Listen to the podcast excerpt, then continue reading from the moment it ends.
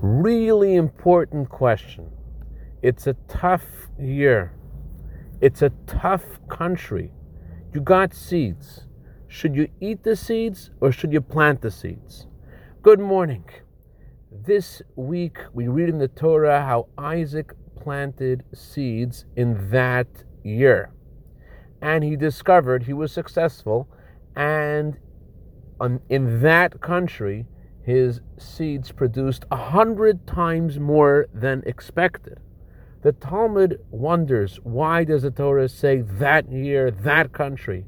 And the Talmud answers, you may have thought that in a year that is described as that, which means difficult, and in a country that's described as that kind of country, which means really hard, Isaac shouldn't be planting those seeds. He should be eating the seeds. It was that kind of country and that kind of year, the one you don't want to deal with.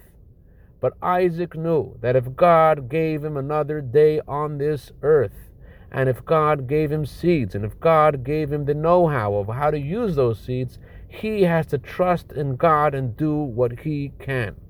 What's going to happen next? God will help. God will make those seeds grow 100 times more than expected. All you need to do is plant those seeds. We can't do more than what we can do, but we need to do what we could do. And what will happen? God blessed Isaac, and God will bless each of us to be successful in seeing the fulfillment of our heart's desires for good.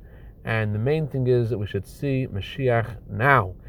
I'd like to dedicate our minute of Torah today to Dr. and Mrs. Yaakov Hachman in honor of Yaakov's birthday today. May you have a year, Yaakov, of bracha, vatzlacha, b'gashmias, uveruchnias. Have a wonderful day.